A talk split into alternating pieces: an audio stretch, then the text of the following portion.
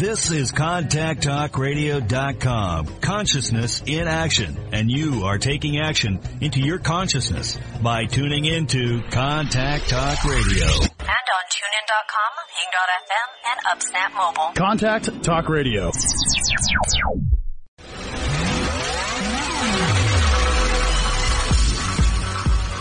Welcome to Carpe Diem with your host, Lisa McDonald. My mama told me when I was young, we're all superstars.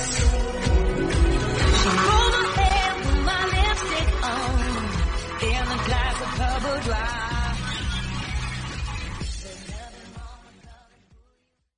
Good morning, everybody. Thank you so very much for joining me, rejoining me here again on this lovely Friday morning. My name is Lisa McDonald. This is my show, Carpe Diem.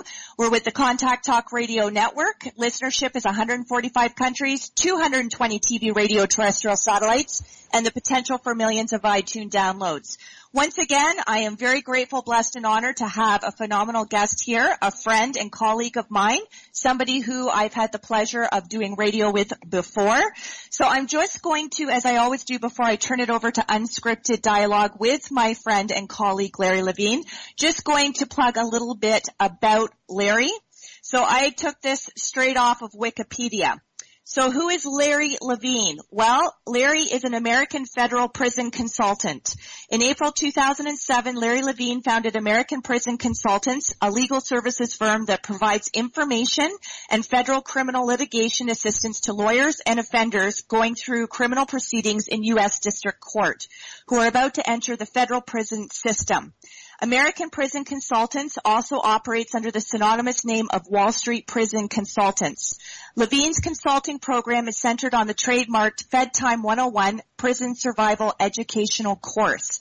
On August 3, 1998, Levine was arrested in Northridge, California by a U.S. Department of Justice, FBI, DEA, ATF, Federal Organized Crime Task Force, and was convicted in December of 1999 on conspiracy charges relating to narcotics trafficking, securities fraud, obstruction of justice, racketeering, and possession of automatic weapons.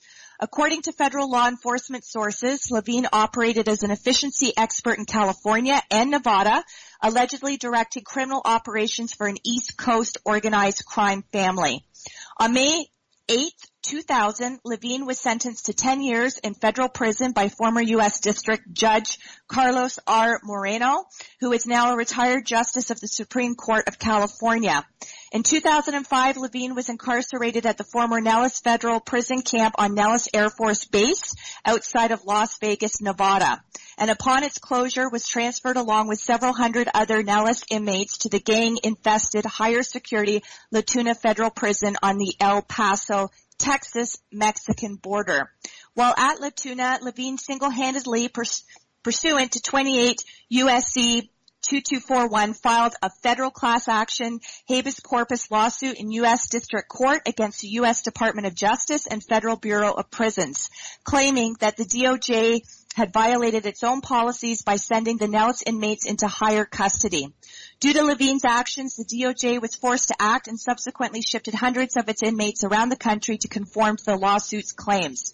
While in custody, Levine served time in 11 different federal correctional institutions in California, Arizona, Texas, Nevada, and Oklahoma, where he self-educated himself in federal criminal law and upon release in 2007 became a renowned international expert on the U.S. federal criminal justice system.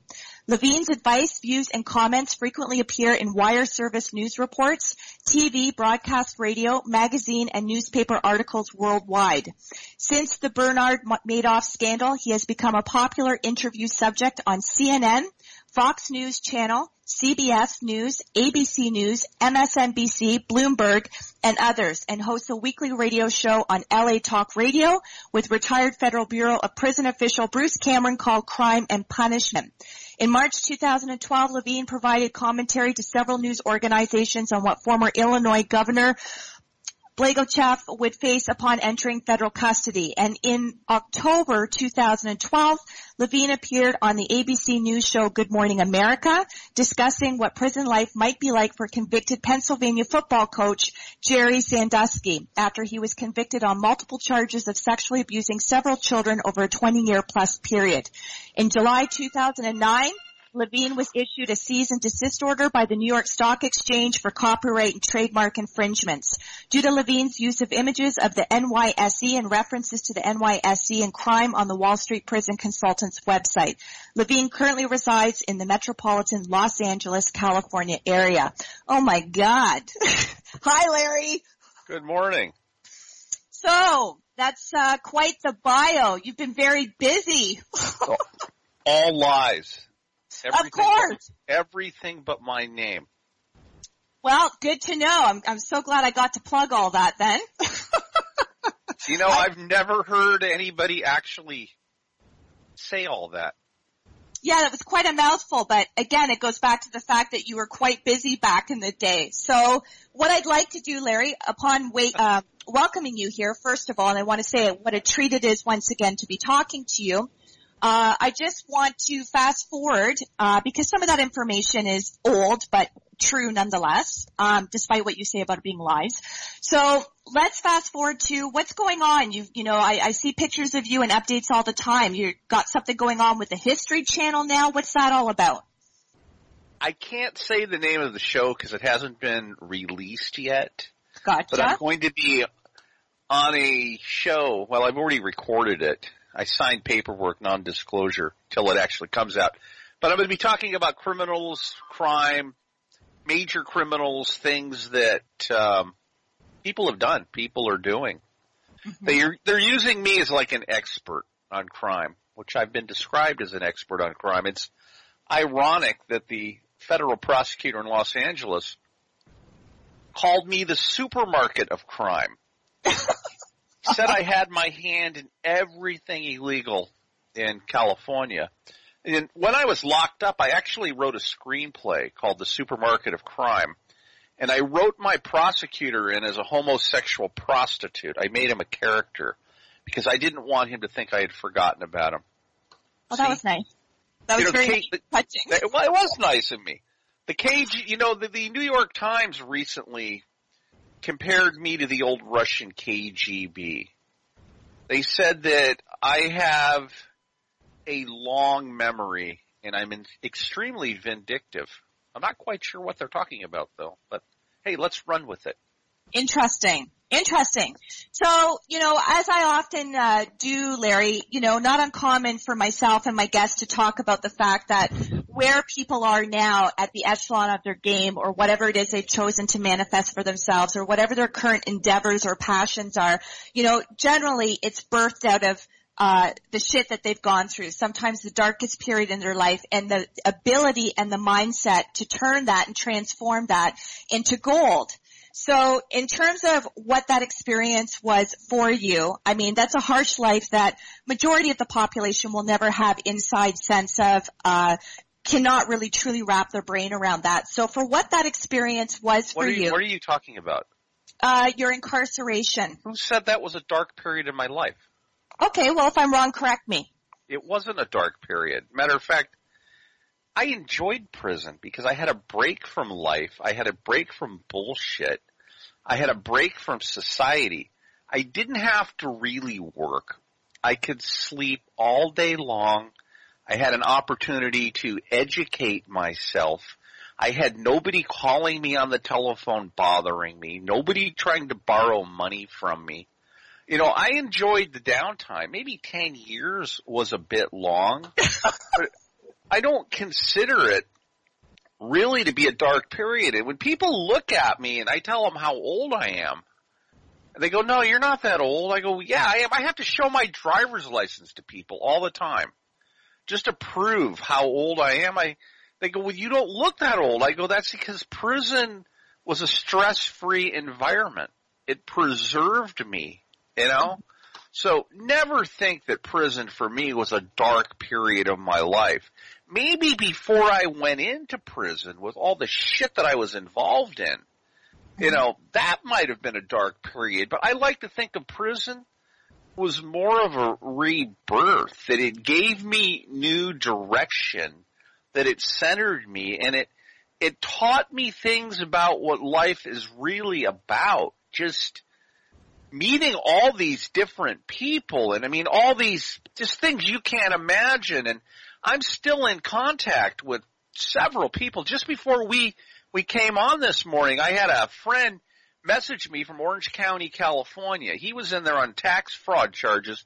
He owns a chain of strip clubs in Southern California and he just saw some pictures I posted on Facebook and invited me to come down to his club. He's got a new sushi bar he just opened. I know a lot of good substantial people that came out of custody that are mm-hmm. really people of substance now, Lisa. Fantastic. Well, I appreciate you correcting me, and my bad for making that assumption or presumption. But um, Well, for Yeah. most people, but wait, that's not an unvalid presumption because for most people, as they've said, and I've been written up in magazines and newspapers and, you know, a, a former criminal completely turned his life around. A lot of people could not have done what I did. hmm And so what do you attribute that to? Because knowing that the majority of people who shared similar circumstances perhaps may have deemed that to be the darkest period in their life, what do you think separates you with the mindset of those people that made that actually, as you said, a rebirth? because I didn't treat prison seriously. You know, I was a military intelligence officer for 10 years, long time ago. Mhm. I was a private investigator in LA. And before I got taken into custody, and I dealt with crime, seedy people, dangerous situations, people getting killed. So for me, the prison system wasn't really a challenge. Matter of fact, a prison psychologist said that I treated the prisons like it was my own personal adult amusement park. that I just, you know, I took the time, I like to look at it like this. hmm I took the time, I spent it wisely. It's like going to college. Kind of a fucked up college, but I went to college and I learned. I learned the system. I got lawyers that hire me now and this is why the major news media uses me because I just say shit how it is. I don't have to lie. I don't have to bullshit. hmm You know, it's like a lot of these news media, or I shouldn't say a lot of them, but several of them, they try to sanitize what I say. You, I actually discussed this yesterday. We did. They, they try to sanitize what I say where I'll go on and, you know, well, no, you can't say that. I go, yeah, I can say that. You know, NBC, I'll say their name, the National Broadcasting Company. NBC is the worst trying to sanitize me. And I just won't do it. And I've threatened to walk several times, you know, and a lot of the other networks are much better, but when I go on air, they got their finger on that fucking button, you know, cause they know, God, what's he gonna say now?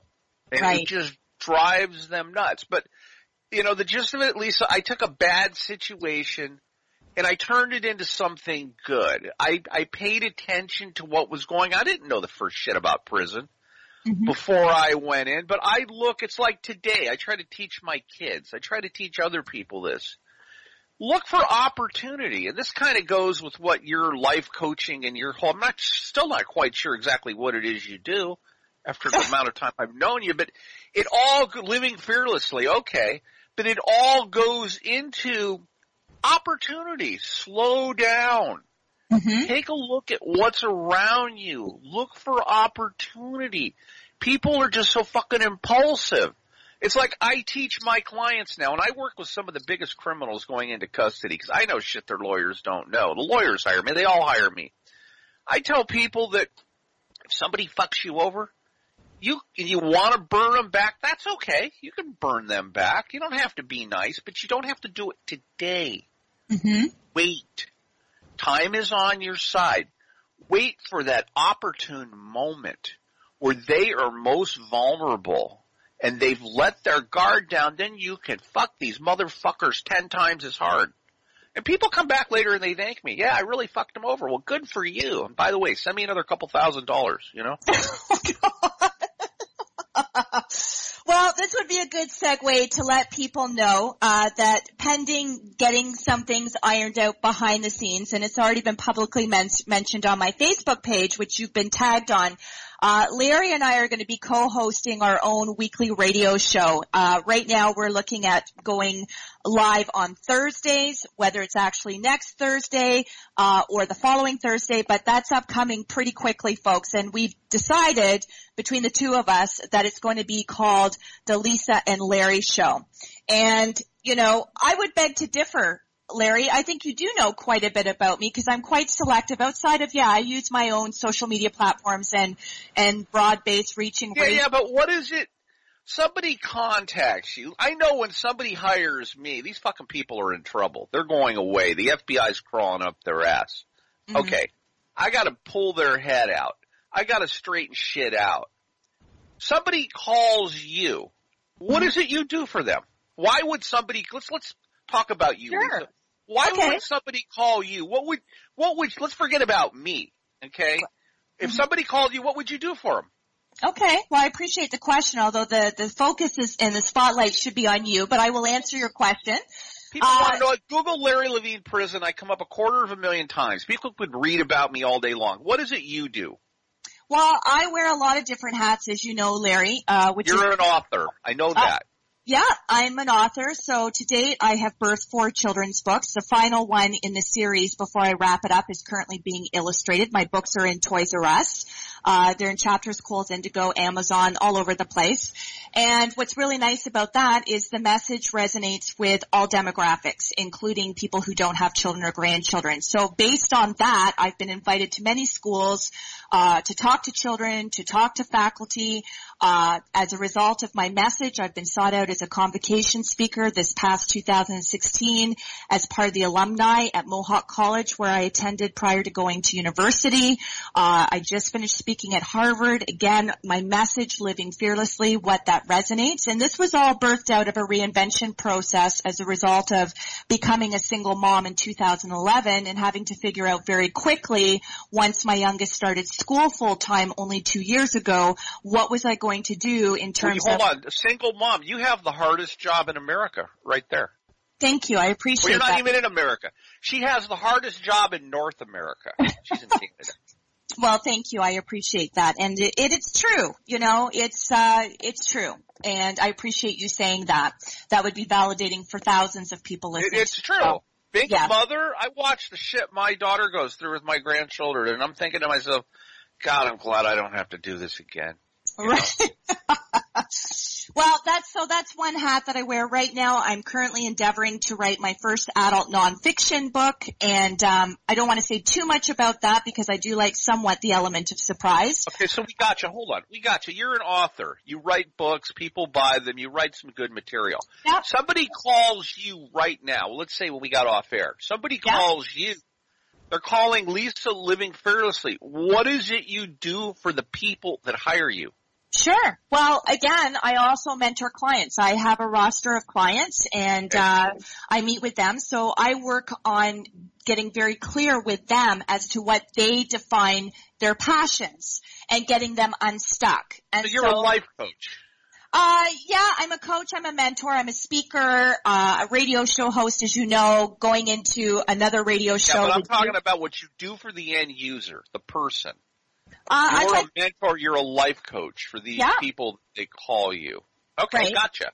Yeah, and so based on the testimonials that I receive, based on my growing network of people, clients, collaborations, partnerships, uh, what people tell me about why they wish to partner with me or what they get out of my products, primarily being myself, my books, my radio, is that I transform their lives. I help them get unstuck. I help them unfuck themselves. So, uh, you know what? Me too. I help yeah. people unfuck.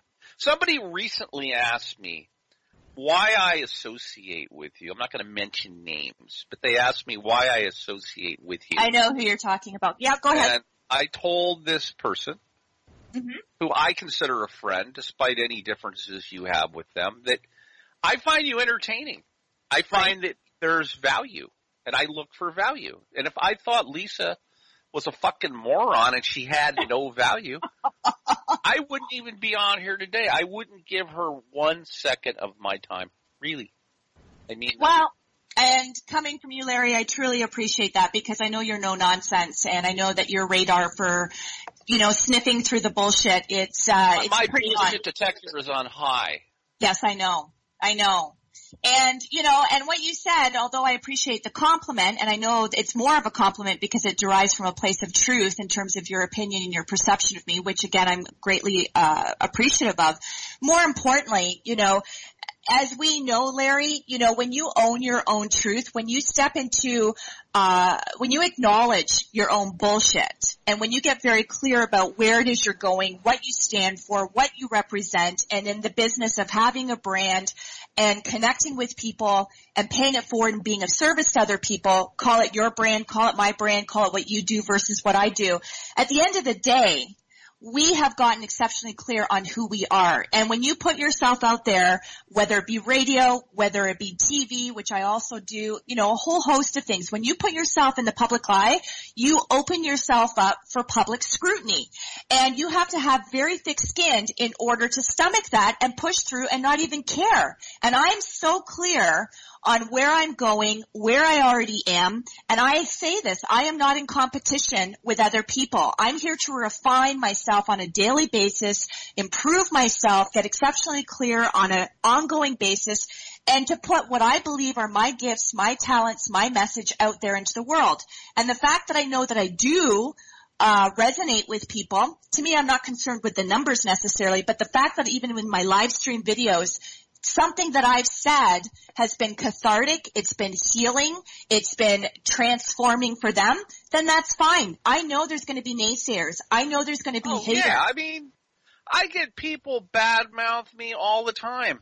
And Yep. I mm-hmm. just like give them my best fuck you smile. You know, hi, how are you? Yeah, fuck you too. You know, and I'm working with some politicians right now that have brought me in as like political consultants to kind of help them burn their political opponents, which I mm-hmm. don't mind doing for a fee.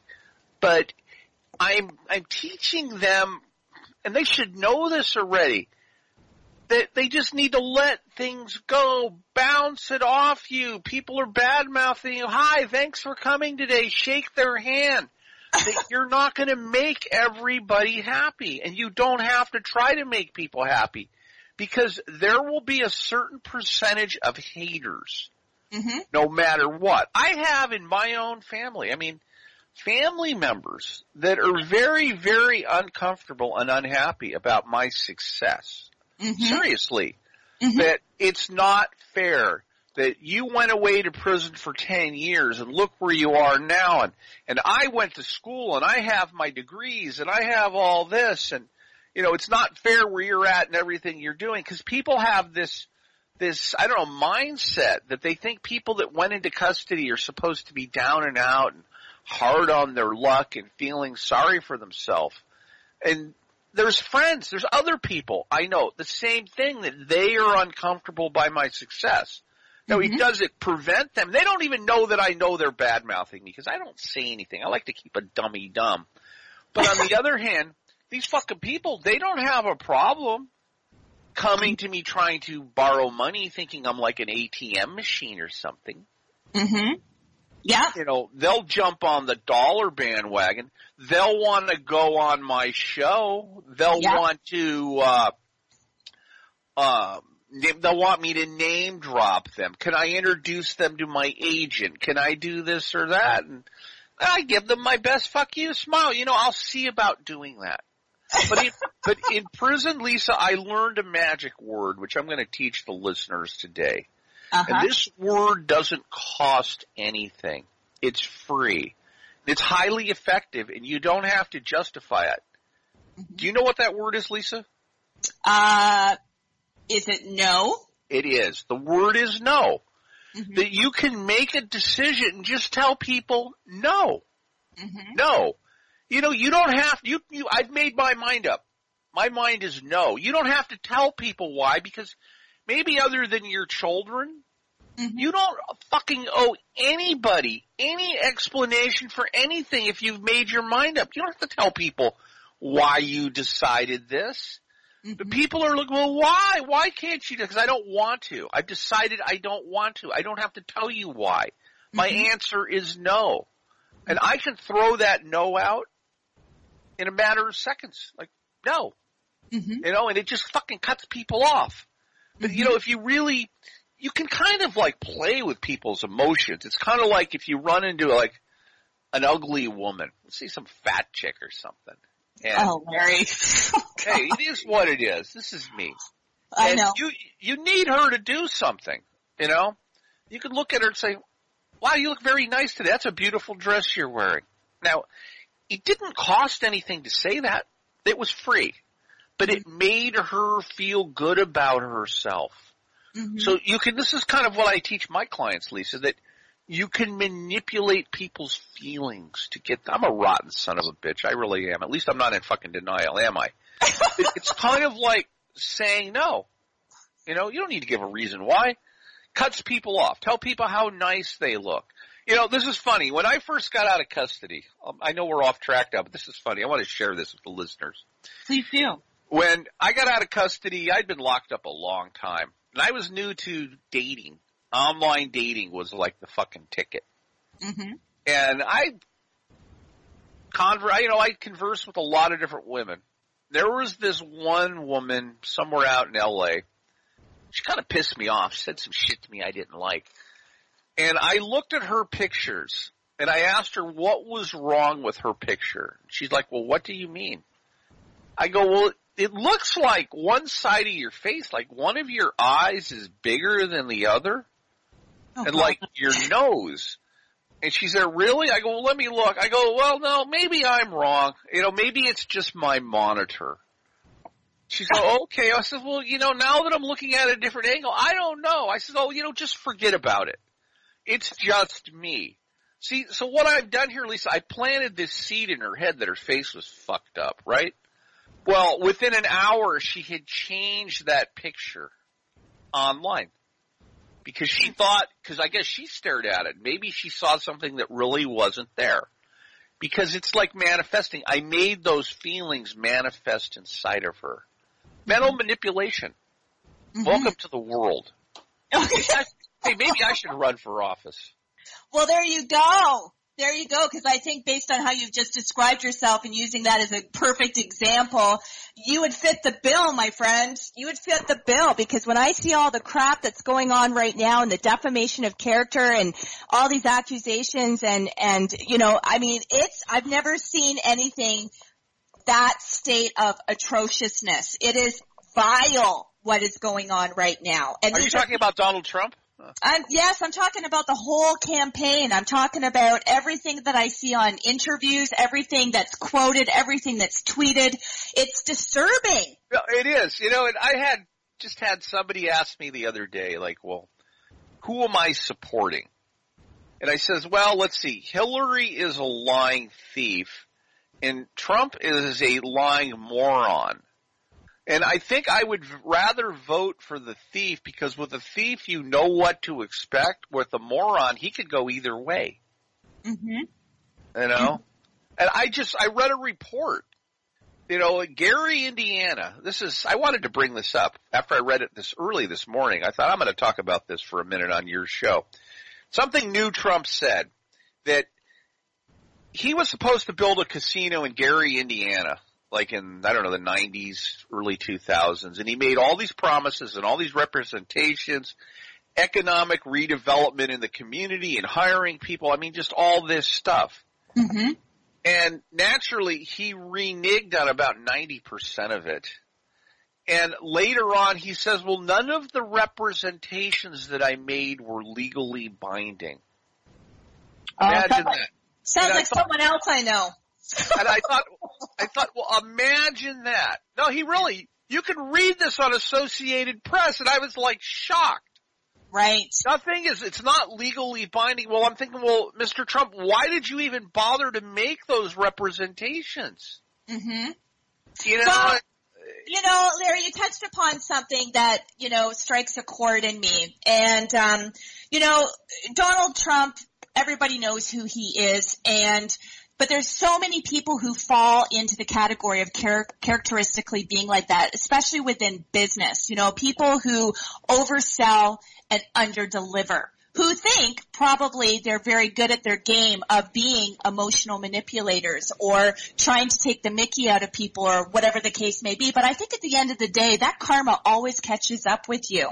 And if you don't value your reputation or your integrity, I mean, particularly in the business world, you know, you're gonna, you're gonna be out or ousted very quickly. And so if that's a gamble some people feel is worth taking. Well, this is why my business is successful. One, because I don't bullshit, but two, because there's all these scam artists and def- people defrauding out there and these white collar defrauding criminals come to me for help because they're going into custody and I know how to get them out of custody early and get them into programs and just, mm-hmm. you know, pull their head out of their ass. But the, um, the former mayor of Gary, Indiana called Trump Mr. Slick, a slick businessman trying to take advantage of people. And that should be an example right there. They should teach that in business school, that yeah. very example.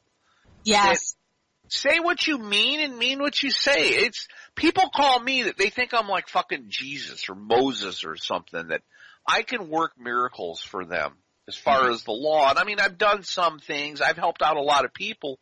But if I can't help somebody with their criminal case, I fucking tell them, you know what, you're fucked. There's mm-hmm. nothing I could do to help you. You can give me a million dollars today, cash. Mm-hmm. I can't help you. It can't be done and here's why. And I wouldn't suggest you hire anybody else either because they're just going to rip you off and they're going to take, you know, take your money. Mm-hmm. But you know, there are some fraud people out there that provide, you know, a value of services. You know, mm-hmm. I, I'm going to slam everybody that might have deceptive business practices. Look at uh, Bernie Madoff. Do you think yeah. Bernie Madoff was born a criminal? He came out of the womb and said, "Oh, I'm going to steal several billion dollars." People like this, they get into a situation. There's a their cash crunch. There's something mm-hmm. and they cut corners. They commit a little bit of fraud. They cover whatever is going on, and they think, "Wow, that was easy." Then they do it again, and then they do it again, and then they're lying to cover everything up to the point they are in so fucking deep that mm-hmm. they just can't pull themselves out. Think about this, Lisa. If the financial crisis hadn't happened, Bernie Madoff may still be out there committing fraud. True. It was the, the fact that the markets crashed and mm-hmm. he couldn't continue the Ponzi scheme. He ran out of money. Mm-hmm. But it just got to be easy. People ask me like, when I was out there committing all these crimes, that, uh, alleged crimes you were talking about in my intro, mm-hmm. that did I do it because I needed the money? No, I didn't need the fucking money. I had money coming in. I came from a a good family, you know. Mm-hmm. I enjoyed crime. I really liked crime. Made me feel good. One of those it was one of those feel good things. It's like I don't know, getting over on something. I, I figured out a way to manipulate the system. Mm-hmm. I told somebody yesterday uh, about a situation I had in a restaurant where there was a little tiny hair in my food and we called over, I don't know, the manager, the waiter, whoever the fuck it was, and said, you know, there's something in here. And they look, oh my God, we're so sorry. Uh, we're going to bring you a new one, and we're going to comp the bill. And would, would you like dessert? Oh, yeah, I'd like a piece of chocolate cake. Sure, I love dessert. and so I told this person that, and they uh, told me that it was dishonest, it was deceptive. I go, well, no, I really found the hair. But the point was, I I told them you could go into any restaurant, take a little hair with you and throw it in there. You you could go into a different restaurant in LA every single day and play the hair trick and you could get you get free food, you know? Wow. On a shoot, like, well, the baby Jesus is crying now because of you doing this. think, well, the baby Jesus has other reasons to cry over things I've done other than getting a free meal somewhere. Well, let me ask you this, Larry. Yeah. You know, um, so for all the people that seek you out, for the people who you honestly feel that you can help out, whether it be reduced sentences, whether it be finding loopholes, whether it getting reduced sentencing time, Um, for some of these people, like, are you just so good at what you do, you don't really care, like you're able to disconnect somewhat to the degree of what it is that they're potentially going to be incarcerated for, and because you're good at what you do, you just focus on that and getting a reduced sentence or whatever the case may be that might prove to be advantageous for them? Or do you sometimes using your own barometer of humanity or bullshit radar or whatever you want to call it go, you know what? I could probably help this person, but they're just so despicable in terms of what they've done. I don't even want to be attached to it. Is this a trick question? Maybe. Maybe. Okay. I get people call me for all kinds of things. My pet peeve crime is like child molestation, kitty porn, child pornography. Mm-hmm.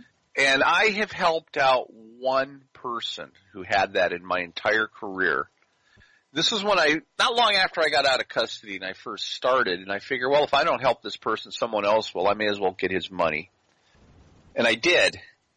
But nowadays when these people call me, I tell them, well, I really, really can't help you. There's nothing I can do. But what I'm going to do is I'm going to give you free advice. You need to pray to God because you're going to get beat up every fucking day. Now, it's not true. They're really not going to get beat up every day. I just tell them that so they're scared when they go in. You know, maybe they'll commit suicide or something. They're so afraid. Who knows? It's my way of giving back. It's my way of giving back to the community, you know? All right. But everybody is entitled to a defense. Look at a criminal attorney that's handling rape cases. You know, just because you've been charged with a crime doesn't mean that you're guilty.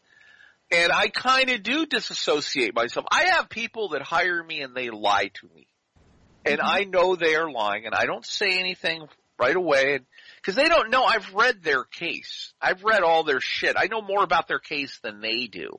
Mm-hmm. And I just let them go on and on and on. And I just shake my head and smile. Wow, that's terrible. I get kind of condescending. Mm-hmm. And then when they're done spinning their lies, I'll go, well, now that you've spent the last half hour bullshitting me, why don't you tell me what really happened? You know, I'm here to help you. And if you want to pay me to lie to me, that's fine too because it's the same price. Mm-hmm. But I'm going to be honest with you and give you an honest assessment. And if you want someone to lie back to you and spoon feed you bullshit, call your lawyer.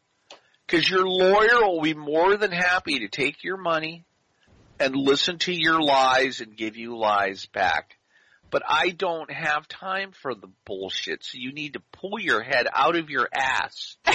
Let's see what we can do. Oh, I tell my clients that they are fucking morons, that they are stupid, that they their mother should have wrapped that umbilical cord around their neck at birth and just strangled them when they came out of the womb.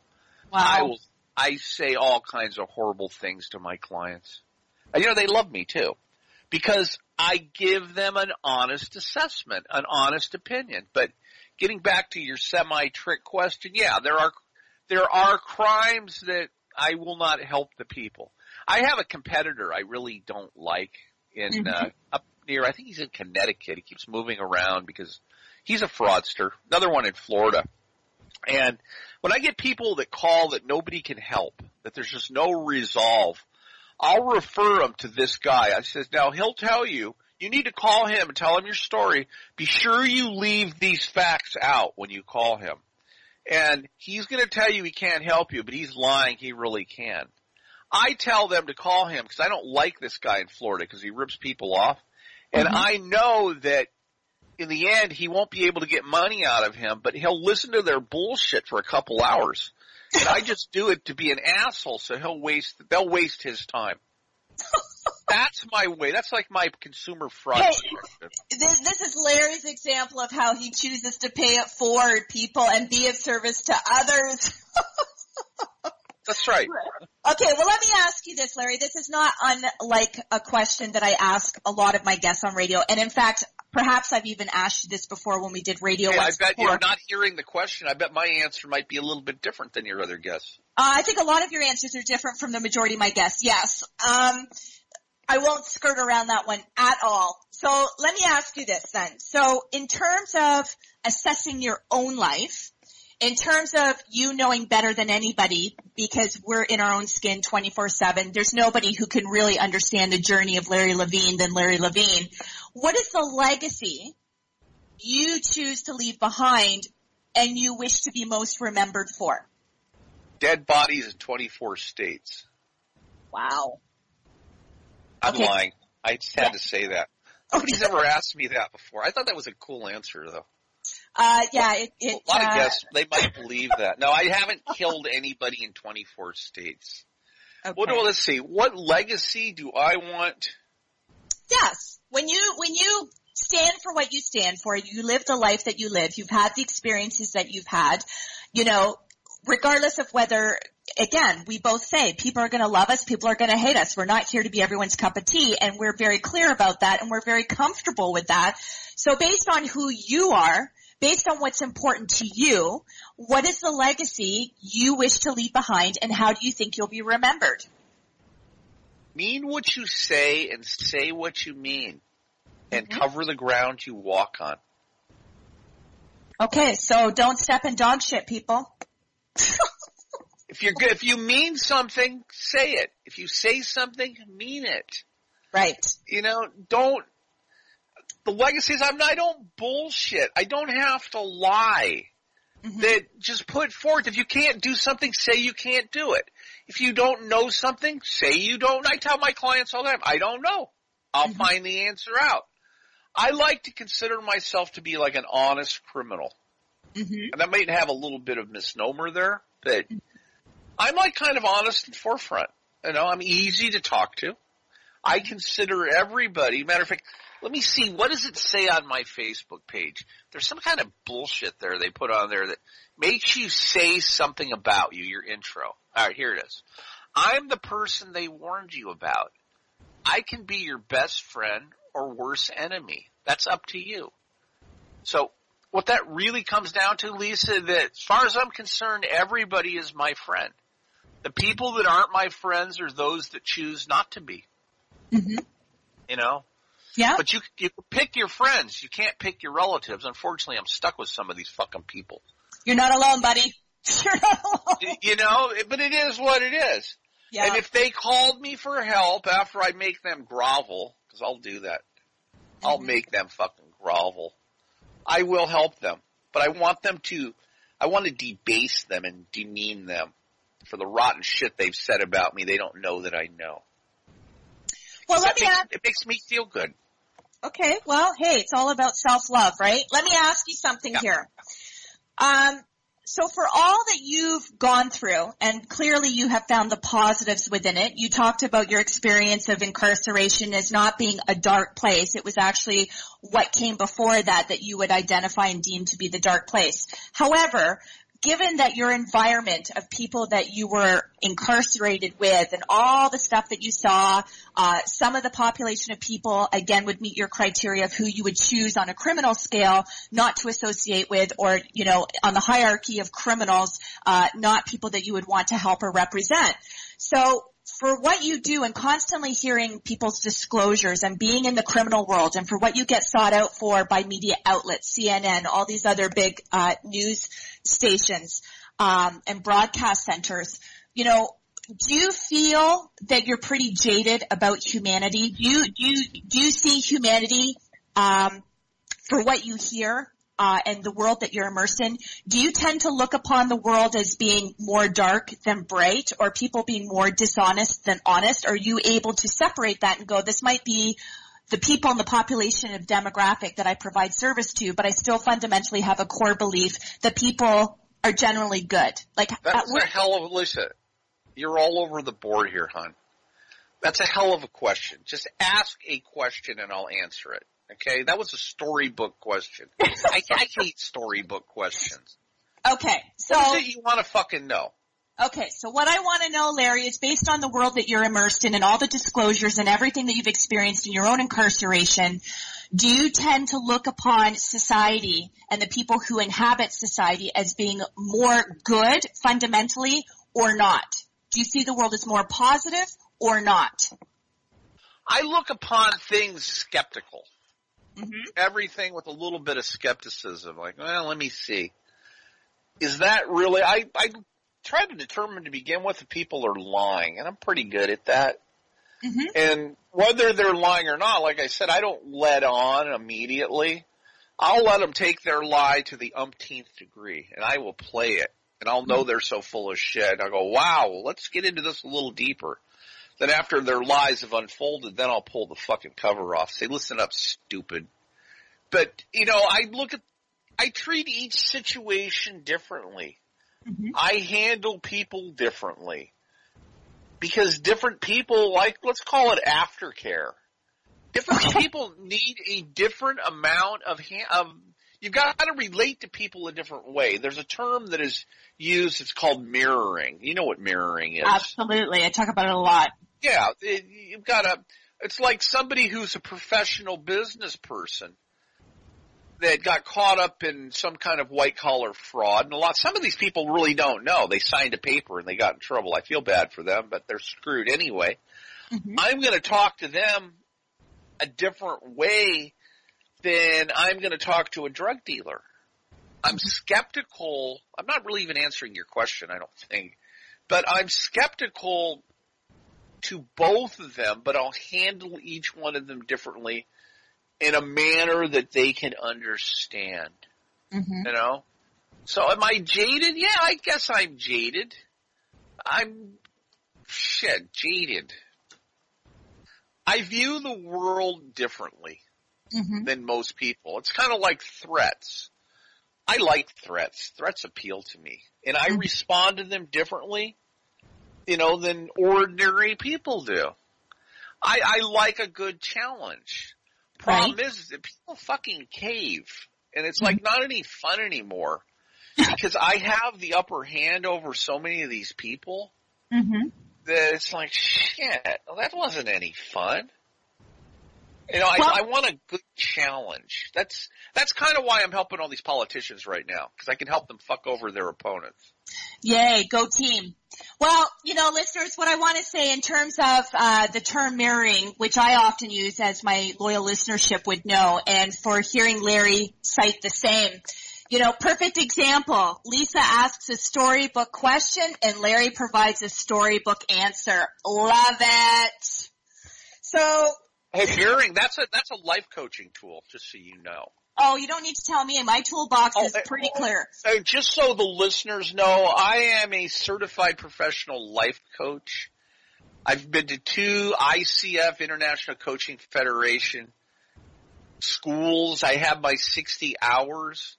And I think life coaching is bullshit. You know, I think it's practicing something without a license. That's just a, which is a crime. I'm not opposed to committing crimes. But if you can just talk to people and, and be yourself, you know, mm-hmm. just adapt. That's the biggest problem right there, Lisa, that Yeah. people need to change. They need to adapt. They can't be like Dick Cheney, former vice president. Weapons of mass destruction. This dumbass repeated this shit a million times of the fact he believed his own lies. That as the situation changes, you need to change. You mm-hmm. need to learn how to adapt with your environment and what's around you and move forward. It's kind of like you're not going to walk into a store nowadays and buy a videotape, are you? Right. It doesn't it doesn't exist anymore. Although my dad still has his VCR that he's still recording stuff on. I kid you not. I don't know where he gets the tapes. Maybe it's all your CNN debuts. He does. I swear to God, he does. he records all my news media stuff on videotape so he can play it back later and show people. He wouldn't even know what a DVR is if you told him. What about a podcast? Because you're going to be getting the podcast for this. So he would. No, he does know that if I send him something, he can go click on a link. okay. A lot of my time, which is frustrating, he's got problems with his computer. Like who doesn't? Well, he's mm-hmm. almost 80 years old. So instead of me telling him, do this, do that, because I'll pull my hair out, which I don't have, I was like, so let's go on Team Viewer. Do you know what Team Viewer is, Lisa? Uh, I'm not sure. It's like remote control where you can access somebody's screen and do stuff. Okay. You can, well, I go and remotely access his computer. He gives me the password. We've got it set up. It's easier for me just to access his systems and Mhm. and fix his problem in about three or four minutes than having to get frustrated and yell at this poor guy on the phone. Wow. I feel bad about doing it, but I get frustrated. hmm Well, what a lovely son you are. Thank Okay. you. Yes. Well, Larry, we're not going to have too long before we have to wrap up the show. It always goes too quickly for my liking. So please give us a little bit of uh, heads up information here. Where is it that people can find you, tune into you, follow you? Anything you want to share that's upcoming aside from what I've already plugged in terms of our show, Lisa and Larry's show? What else They can you? can find they can find me at the racetrack, high betting on horses and the bleeding. no, they can find me. They can find me at a strip club, what my buddy owns. Okay. They can go to WallStreetPrisonConsultants.com. Mhm. They can go to Los Angeles PrisonConsultants.com. Mhm. They can uh, contact me at 8555 prison. That's 8555 prison. Special operators are now standing by. And or they can email me at Larry Levine at PacificTelephone.net. You know, if you need my help, call me. If I can't help you, I'll just fucking tell you. I can't help you. I'll make Yeah. it easy on you. You'll you'll send them to that guy in Florida. Is that where it was? I will. Florida. I All will. I will send them. To, I will send him to that guy in Florida, uh, Michael Franz. That's his name, Michael Franz. I will send you to Mike Franz, and Franz will skillfully bullshit you. What a dumbass!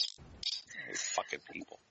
Okay, so we've got four minutes here, Larry. What would be your parting words to the listeners or anybody who prospectively might seek you out for representation? Don't believe a word I say because I'm so full of shit. I made all this up just for Lisa's show. Because she told me when she called me and I agreed to go on, it's still early here, I wouldn't even normally be up now, that my listeners want to be entertained. So Lisa made up that entire thing she read from Wikipedia. None of it is true. And My Wikipedia parting words are that think before you act. Mhm. You know, think of consequences before you do things. It's kind of like a child putting his hand in the fire. You know you're going to get burned. They don't believe you. Well, they put their, I got burned. Well, it looks stupid. That you need to really and look for value in things that you do. Be mm-hmm. selfish. I teach my clients this. I teach my, I tell my listeners this. Care about yourself. This is like anti-Lisa here because Lisa teaches be nice. Don't be nice. Be an asshole. Care about yourself above and beyond everybody else. Fuck other people. You worry about yourself first, and after you've pulled your head out of your ass, then you can worry about other people. Because Well, I- that, that has to start within you. Absolutely. I'm going to correct you on something before we have to say cheerio here, Larry. I don't teach people to be nice. I think nice, I don't like that word. I think it's really watered down, dummied down. I teach people to get clear, to uh, follow their passions, to unfuck themselves, and, you know, to basically empower themselves. That's what I teach, and I don't see nice being synonymous with any of that. It's self-love, as you said. It does start with self, and we're very much on the same page with that. And because of the other similarities that align us and, and have caused us to cross paths, which I'm very fortunate for, I'm looking forward once again, plugging it here. Lisa and Larry are going to be coming to radio very, very soon. So Larry, I want to thank you very much for your time. Always a treat to be talking to you. Um, you know, everything you say kind of takes me into a different reality. I'm like, I'm orbiting right now. I'm spinning. So I just want to say thank you very much for the gift of your time. We'll be talking behind the scenes as we always do, and I'll soon be issuing you a copy of the podcast. So love to you, my friend. And for listeners who took the time out of your day once again to join me here on my show, Lisa McDonald, host of Carpe Diem with the Contact Talk Radio Network, go live every Friday at 8 a.m. Pacific. I want to thank you once again for your loyal listenership. I wish you a fantastic weekend. Be safe. Love and gratitude. Lisa from Dundas, Ontario, Canada. Out. All my best. You've been listening to Carpe Diem with your host, Lisa McDonald. For more information, please go to Lisa's website at lisamcdonaldauthor.com.